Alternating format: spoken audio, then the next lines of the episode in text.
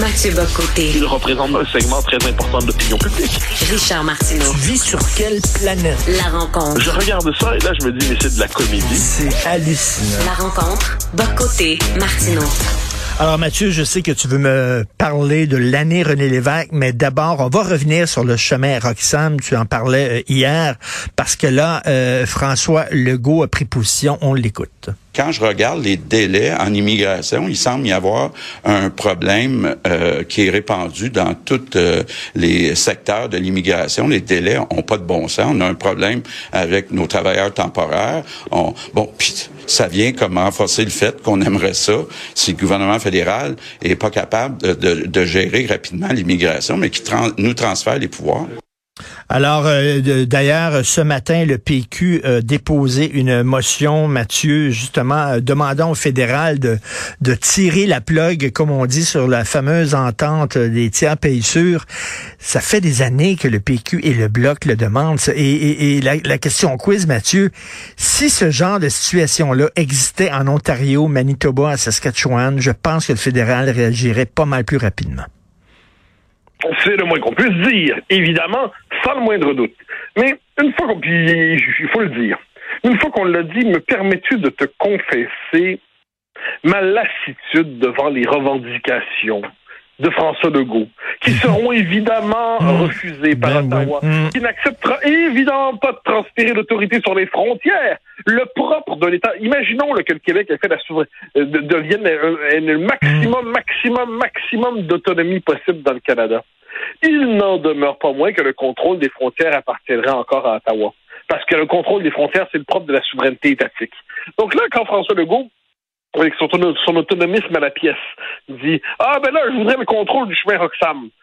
Je, sais que je vais avoir l'air de me répéter comme un espèce de vieux toqué de 86 ans qui parle à la nouvelle génération qui, qui croit-il n'a rien compris, mais on appelle ça l'indépendance, M. Legault. Ah On appelle ça l'indépendance du Québec, contrôler la frontière. Alors, évidemment, le chemin Roxham est un vrai problème, c'est un problème majeur. Il faudrait le fermer tout simplement. Il ne faut pas accepter l'immigration illégale. Il faut refuser le discours du lobby immigrationniste qui nous dit que finalement, ça n'existe pas des immigrants illégaux, ça existe seulement des immigrants irréguliers. Euh, il ne faut pas parler de migrants, il faut parler de clandestins, il faut parler de gens qui violent la frontière. C'est quand même de ça dont on parle. Donc là, François Legault reconnaît qu'il y a un problème. Très bien il, reconnaît qu'il n'y a pas les pouvoirs nécessaires pour régler le problème. Très bien. C'est quoi la suite? Rien du tout.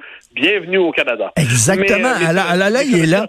Il sait fort bien qu'il va se faire claquer la porte d'en face. Il cogne à la porte, euh, comme un petit gars qui passe l'Halloween. Pouvez-vous me donner des bonbons? Il sait que le monsieur, il est jamais, il est pas de bonne humeur. Il va dire, va-t'en chez vous, euh, petit jeune, je veux rien savoir de toi. Et après ça, une fois qu'il se fait dire non, c'est quoi la suite? Il fait rien. Ben, c'est l'histoire. De ce pays-là. Puis c'est que ça devient l'enfant parce que on comprend tous que le Québec a besoin de plus d'autonomie euh, dans tous les domaines de sa vie collective, même sur des questions aussi centrales que la frontière. Et là, et là, on constate que François Legault le sait aussi. Et puis, il le dit à Ottawa. Puis Ottawa dit non, puis il dit, ben, il dit c'est pas grave. C'est l'histoire du c'est pas grave. Euh, c'est euh, ce que c'est ce que Robert Laplante, le directeur de l'Action nationale, qui comme j'aime le dire, c'est probablement des intellectuels québécois les plus importants des 50 dernières années, très peu connus, étrangement. Mais euh, la plante est un des meilleurs penseurs du régime fédéral canadien dans son rapport au Québec, et il appelait ça la logique de la dédramatisation des pertes. C'est-à-dire, dès qu'on constate que quelque chose, qu'on n'aura pas, euh, euh, on n'obtiendra pas une revendication fondamentale dans le Canada, ben, plutôt que de confronter le Canada, on se dit, ben, c'est pas grave finalement. C'est pas grave finalement. parce qu'on a, quelques semaines, Ottawa, euh, Québec a demandé il y a quelques semaines le contrôle des pouvoirs en immigration plus largement. Ça aussi, Ottawa a dit non. Là, on va demander les frontières. Ça aussi, on dit non. Donc, bon, ben, cela dit, cela dit, faut le redire, le, on est devant un contexte où il y a une norme, l'immigration, euh, le droit des, réfugiés, hein, le droit d'asile, est dans les faits aujourd'hui une filière d'immigration à part entière. C'est le détournement du droit d'asile. C'est le chemin Roxham, c'est le paradis des faux réfugiés. Des faux réfugiés disent, c'est le paradis de ceux qui se moquent finalement du, statut essentiel de réfugié. Parce que tous nos pays, on reconnaît le fait qu'on peut avoir à euh, accueillir des réfugiés dans des circonstances particulières. Mais là, c'est plus de ça dont on parle, ce sont plus des réfugiés. C'est une filière économique, d'immigration économique à part entière. Puis on se laisse là-dessus, euh, euh, on laisse la frontière pénétrer, on le laisse bafouer. Bon, que répondre devant cela, sinon que Ottawa est conforme à sa logique et le Québec est conforme à sa lâcheté? Écoute, c'est ce qui est hallucinant là-dedans, c'est qu'on sait c'est quoi la solution. à plusieurs problèmes. On sait c'est quoi, mais on ne veut pas en tirer les conclusions qui s'imposent. On veut pas. Oui, parce que- et, et c'est l'absence du sens des réalités des Québécois. C'est quand même ça fondamentalement. C'est-à-dire, on, on vit dans un monde parallèle. On vit dans, on s'est installé dans un monde imaginaire. Puis il faut dire que il, il faut regarder nos intellectuels. Puis là, je vais être sévère envers la, la petite caste à laquelle j'appartiens. Faut voir à quel point nos intellectuels sont d'une à mi-chemin entre la lâcheté, la bêtise et l'aveuglement. Là, on les voit, par exemple, disserter sur la géographie du pluralisme, la géographie de la diversité du territoire. Euh, ils vont se mettre à réfléchir. C'est très intéressant, par exemple, aujourd'hui, ils réfléchissent de plus en plus sur le territoire au Québec, ce qui est une manière de ne pas réfléchir au peuple qui habite sur ce territoire. Ils nous expliquent qu'on ne doit pas tomber dans la caricature de la critique du multiculturalisme canadien et qu'on doit développer notre propre rapport à la diversité. Ils vont nous expliquer, il y a tout un espèce de vocabulaire baseux qui s'installe dans l'intellocratie qui est euh, à mi-chemin entre le cégep et l'université, qui contrôle quelques revues. Et ces gens-là nous servent d'intellectuels sur des questions nationales. Donc, une bonne partie de leur réflexion consiste à neutraliser l'objet dont ils voudraient, euh, qu'ils voudraient pourtant placer au cœur de la cité. C'est être capable de penser les intérêts nationaux du Québec, penser le régime dans lequel on vit, penser les politiques d'immigration qu'on nous inflige, penser notre rapport à la frontière, penser notre rapport à la métropole, penser notre rapport démographique à la capacité d'intégrer ou non des immigrants on pensait le statut du français, toute une partie de nos intellos qui regardent avec euh, snobisme et mépris, hein, d'ailleurs, temps passant, les nationalistes qui ont le souci du pouvoir, eh ben, eux, ils sont le souci de monde parallèle. Donc, c'est comme si une partie de notre intelligentsia, on pourrait dire nationaliste, a décidé de faire sécession du réel pour ne pas avoir à se mouiller avec les enjeux politiques qui sont les nôtres aujourd'hui.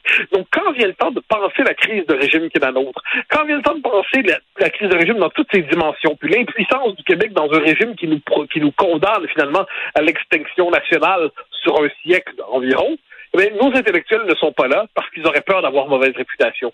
Donc, on, on- on prend ça tout ensemble et il est difficile de ne pas avoir mauvaise humeur lorsqu'on regarde cette espèce de, de mélange de mépris qui vient d'Ottawa et d'autodécomposition qui vient de nous-mêmes. Euh, écoute, tu veux nous parler de l'année René Lévesque. Euh, C'était annoncé, entre autres, hier dans The Montreal Gazette, et tu devrais lire les commentaires euh, des lecteurs de, de Gazette. Il y a quelqu'un qui dit, ben oui, tiens, on va célébrer la mémoire d'un homme qui a fait en sorte qu'il y a des euh, centaines de milliers de gens qui ont quitté le Québec. Bravo. Euh, il y en a un autre qui dit, you gotta be kidding me. Il dit, on va passer de l'argent à rendre hommage à ce séparatiste qui arrêtait pas de fumer les cigarettes. Il dit, voyons donc, même le fait que la Gazette en parle, c'est un, euh, c'est un gaspillage de papier, euh, etc., etc. Euh, c'est ça la réaction des lecteurs de la Gazette. Bon, ben, René Lévesque, fumeur séparatiste. Je sais pas lequel des deux éléments est le pire pour eux, mais euh, entre le puritanisme anglo-saxon et le refus du nationalisme québécois, non, René Lévesque, c'est c'est là-dessus qu'on doit voir. hein. René Lévesque, ça s'inscrit dans l'histoire québécoise. C'est le héros québécois du 20e siècle. C'est le héros politique québécois du 20e siècle. C'est celui qui a été capable véritablement de relever notre peuple, de lui parler, hein, qui, qui savait comment parler aux Québécois, qui savait comment rejoindre l'âme québécoise. Puis René Lévesque, c'est celui qui était capable, en fait, de, au moment de la Révolution tranquille, d'assurer la continuité entre notre vieux nationalisme de survie et notre nationalisme de renaissance, qui était celui de la Révolution tranquille. Il a porté ça, mais je pense qu'il est plus que temps, il est nécessaire de reconnaître et consacrer son rôle dans l'imaginaire collectif, d'autant que les jeunes générations, euh, pour différentes raisons qu'on peut comprendre, ont tendance aujourd'hui à vivre dans un mélange d'amnésie et de haine de soi. Et René Lévesque, c'est notre personnage. Je note, soit dit en passant, que le Canada a cherché à se l'approprier. En tout comme euh, Stéphane Dion avait dit que la loi 101, c'est une grande loi canadienne. On a cherché à faire de René Lévesque un grand démocrate québécois. Un démocrate, sans moindre doute, il l'était. Mais c'est un nationaliste, un indépendantiste, un homme qui s'est battu pour son peuple, qui a échoué, certes, pour l'instant, mais nous le savons, le jour, le jour où nous allons l'emporter, où on va faire l'indépendance du Québec, nous, allons, nous, savons que le père fondateur de cet État, euh, ce sera finalement le père fondateur symbolique, ce sera René Lévesque. Tous reconnaîtront à ce moment-là son rôle essentiel dans notre histoire. Donc, il y a une année commémorative à son sujet. Je trouve que c'est excellent. Écoute, la, la- comment tu vois, toi, la fin euh, de la carrière politique de René Lévesque? Été triste. Là. Le PQ l'a presque sorti à couper au derrière. Là. Mais toutes les fins politiques sont tristes. Churchill est resté trop longtemps au pouvoir. Mmh, De Gaulle mmh. s'était chassé par référendum. Euh, et pour multiplier les exemples, euh, Mulroney, ça s'est mal fini. Euh, Monsieur Parizeau a quitté dans les circonstances que l'on sait. Lucien Bouchard a démissionné dans les circonstances que l'on sait. Euh, René Lévesque a quitté dans les circonstances que l'on sait. La fin est toujours triste. Et le premier réflexe, ça consiste à réduire une vie par sa une vie politique à sa fin. Mais paradoxalement, lorsque l'homme disparaît, je dirais que l'essentiel remonte à la surface et on se souvient de sa contribution essentielle à l'histoire de notre peuple. Il n'aura pas connu de beaux derniers jours en politique, mais l'essentiel de son œuvre, été quand même de modeler, de façonner et de permettre l'épanouissement de l'identité québécoise. Et pour cela, comme on dit tant de gens dans notre génération, dans les générations précédentes, on a envie de dire merci, Monsieur l'évêque. Et, euh, écoute, euh, il voulait hein, respecter euh, le droit de la minorité historique anglophone. C'était très important pour lui. D'ailleurs, euh, il était contre l'application de la loi 101 au cégep. Le, PQ était contre ça. Écoute, il doit se revirer dans sa tombe ces temps-ci en voyant ce qui se passe. Ben, je sais que René Lévesque, il faut comprendre, il était euh, dans le contexte historique qui était le sien, la question du cégep n'avait pas du tout l'importance qu'elle a aujourd'hui. Mm. Mais quand on regarde la loi 101 qui était adoptée en 1977, là, on nous dit toujours, oh là là, René Lévesque avait des réserves sur la loi 101. C'est pas fou. Il, il disait c'est malheureux qu'on ait besoin de passer par la loi pour faire affirmer notre langue.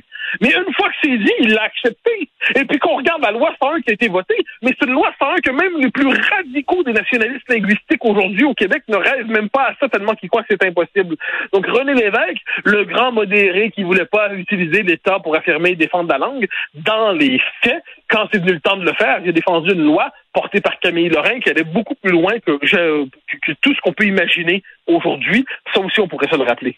Et son amour euh, du petit peuple, hein, euh, avec son, son émission Point de mire, où il expliquait des situations euh, internationales de géopolitique complexes, mais il disait les gens à la maison, euh, je les méprise pas, ils sont capables de comprendre. Je vais leur parler à ces gens-là et je vais les élever. C'est une autre époque. Hein. Ah ben oui, mais ça, il y a deux clubs. hein. Il y a le club des intellectuels qui se parlent entre eux et qui décident de, complexifier toujours exagérément leur langage pour être certains de se comprendre seulement entre eux. hein. C'est la passion du langage éso- ésotérique. Puis il y a ceux qui font le pari de que le commun des mortels est beaucoup moins idiot qu'on le dit, qu'on peut s'adresser à son intelligence, qu'on peut le passionner pour des choses collectives. Ça veut pas dire que les gens vont y penser tous les jours. Hein. On a une vie, faut, faut repeindre sa clôture, faut aller reconduire ses petits hockey, euh, faut, faut, faut gérer le- l'augmentation du coût de ci et de ça. Mais de temps en temps, le collectif nous intéresse.